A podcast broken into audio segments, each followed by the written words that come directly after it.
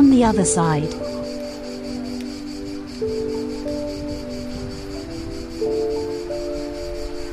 Emmanuel opens the bag and releases the goldfishes, then folds the nylon bag in which he carried them and puts it in his pocket, observing the bewildered flickering of the fishes and holding Saucepan by the collar as he throws himself at them. I am sitting on the bank of the stream and looking at the scene.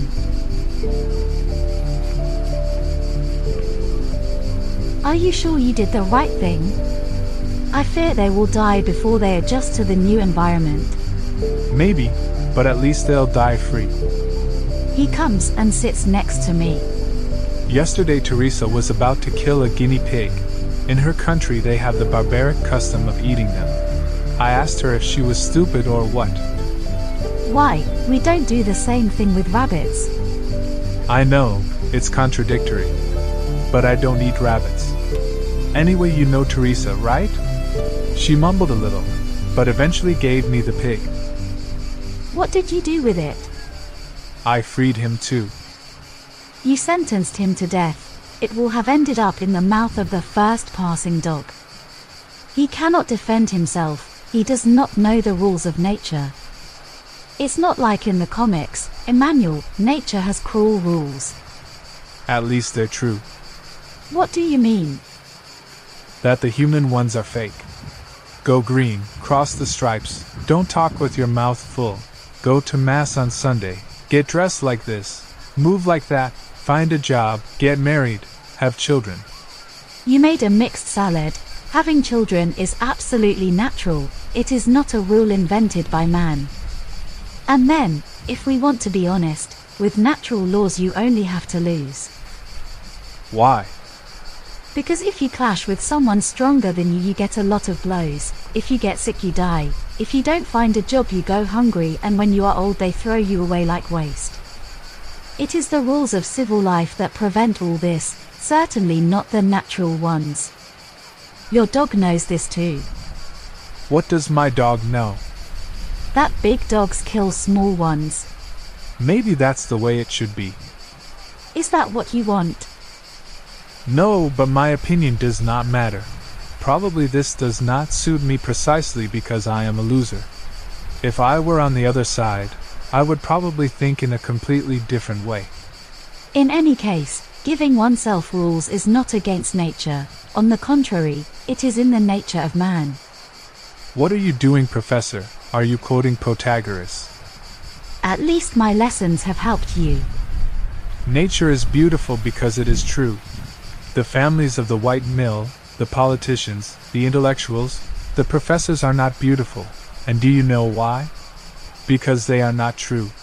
And what is not true is not good. Why do you assume that the good coincides with the beautiful? It's not me, but people like Plato and Einstein who take it for granted.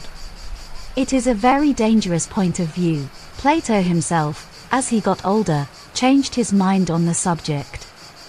Good is always beautiful, but beautiful is not always good. It is a very complicated matter. The fact is that if you take away beauty, man becomes false. He begins to play a part instead of living, and in the end he becomes crazy and bad. Beauty is necessary to live, so it must be good. Your friends are also looking for beauty when they run after pretty girls, but that doesn't make them chosen souls. You yourself say that you find certain behaviors vulgar. Do you know what I mean by beauty? Try to explain it to me. No. He closes the conversation. He has no intention of saying more on the subject. He kneels on the grass and begins brushing Saucepan's gray fur, turning his back to me.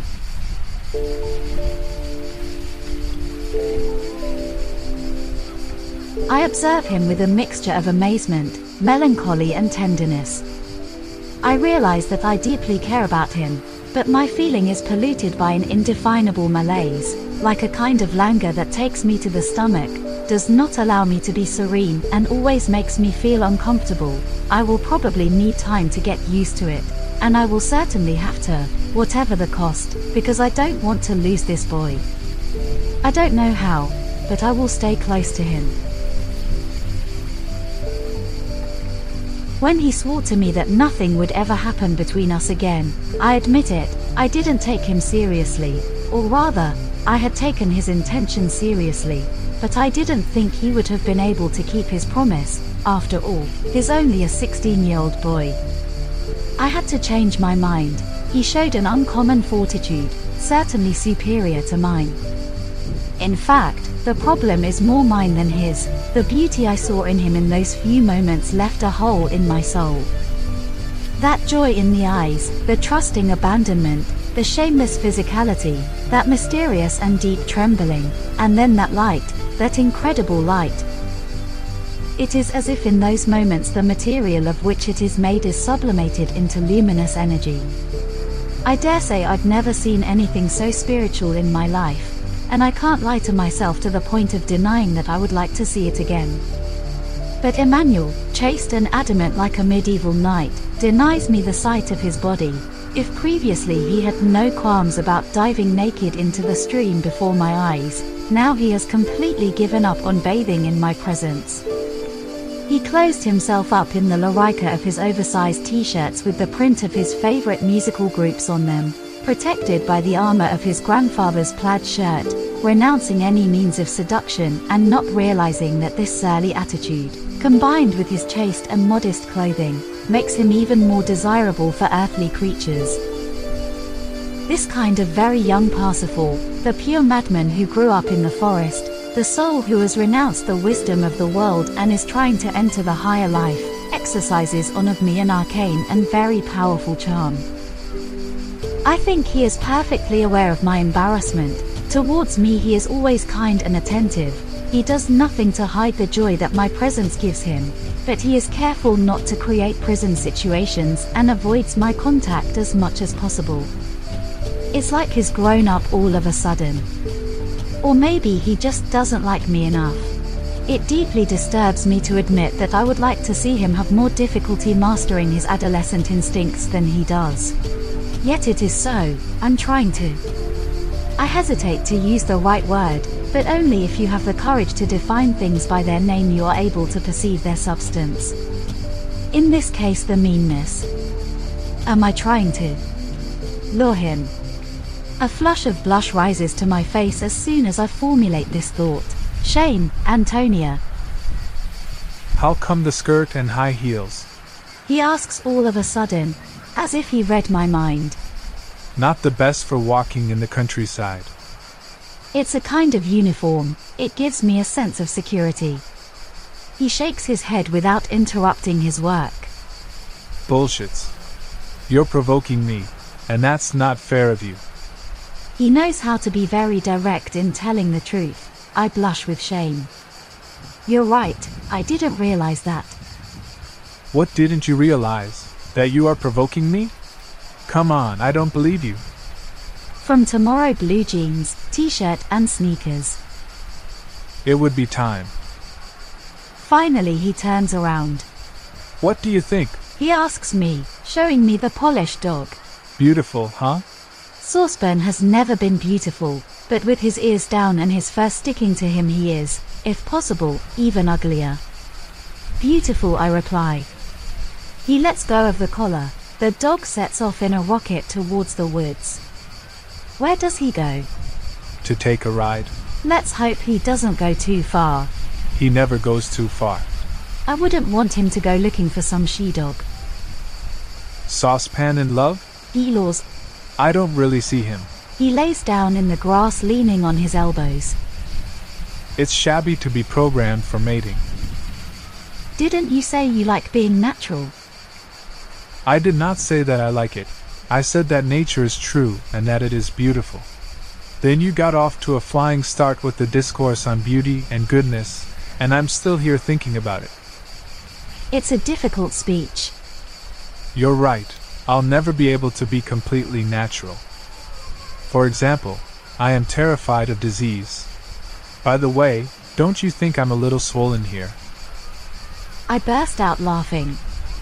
It's Adam's apple, kid. You're growing up. I know I'm a hypochondriac, but I can't help it. I have become like this since that time when my grandfather got sick and there was no one in the house. Do you want to tell me about it? I'd rather not, sorry. He hesitates for a long time, then speaks with his eyes fixed on the ground. He was choking. He died on my lap and I couldn't do anything to help him. I'm sorry, Emmanuel. What's worse is the guilt. Why, it certainly wasn't your fault. Yes, of course it was. My parents wanted to take him to a retirement home because they said he would be better looked after by the doctors, but I didn't want to and I was against it. I said I'd take care of him. So I sentenced him to death. Poor kid. I caress his hair. Don't feel guilty. Your intention was good. You did it because you loved him. Your grandfather knows. I hope so. What was his name? Martin. He was completely different from the other males in my family. He listened to classical music, played chess, taught me solitaire with cards, read Pinocchio to me. He limped a bit and walked leaning on his cane. But he liked to walk and he often took me to look for mushrooms in the woods. When it snowed he would pull a low branch of a pine and plunge me under the snow, every time. It was a joke he liked very much, poor grandfather. I played along and pretended to fall for it every time. Who did you get your name from? Your brother is called Mikili. For consistency they should have called you Emmanuel. It's a strange story. My great-grandmother was called Emma, my maternal grandmother Emmanuel, and my parents didn't know what name to give me, so Emmanuel came out. And the paternal grandmother? Grandma Carlotta? I never met her. I only saw her in photography. She died young. She was a beautiful woman with red hair. My grandfather never remarried. He was made for great loves. After him, I didn't love anyone like that anymore. Before I met you. This is, without a doubt, the most beautiful declaration of love I have ever received. Why don't you ever tell me about your mother? Because I don't have much to say. My mother lives in a world of her all of her, and you have to let her stay there. She has always been beautiful, courted by all men, but she has lived only one great love, that with Dad. She can't get out of the fairy tale she invented, where she is the princess, and he is the prince who took her to live in an enchanted castle. The problems don't touch her. She puts her head in the sand and pretends they don't exist. Every now and then she looks to see if things have calmed down, and if she sees that it's okay, she goes back to sit in the living room and turns on the TV. I love her. She is a good person, but you cannot expect protection from her.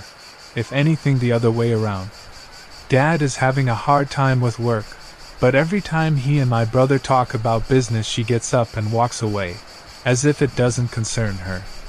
A few years ago, her Siamese cat ate a poisoned mouse and got sick. Do you believe? She didn't want to see him anymore. She said she couldn't bear to see him suffer. I called the vet, treated the cat for 2 weeks, and eventually he recovered. Where is he now? He died. Ah. He was an old cat. I understand. There is an insistent moan in the air. Emmanuel looks up. There's a raptor up there. He has sighted prey. I look up too and see the slow whirling of a large dark bird above us. It's a buzzard. He must have seen a rabbit, a mouse, a dead cat. But where is Saucepan? Suddenly Emmanuel widens his eyes, leaps to his feet and runs off through the woods. I get up and chase him, but it is impossible to keep up with him. He flies through the trees in long deer leaps. Panting and exhausted, I finally see him kneeling on the side of the road, motionless. Saucepan is lying on the ground. The car that hit him hasn't even stopped. I lean over the animal. He breathes, turns his head to look at me and lets it fall back. I tell Emmanuel, don't move him. I go to the car, we'll take him to the clinic. I do it in a flash. Emmanuel, in shock, says and does absolutely nothing.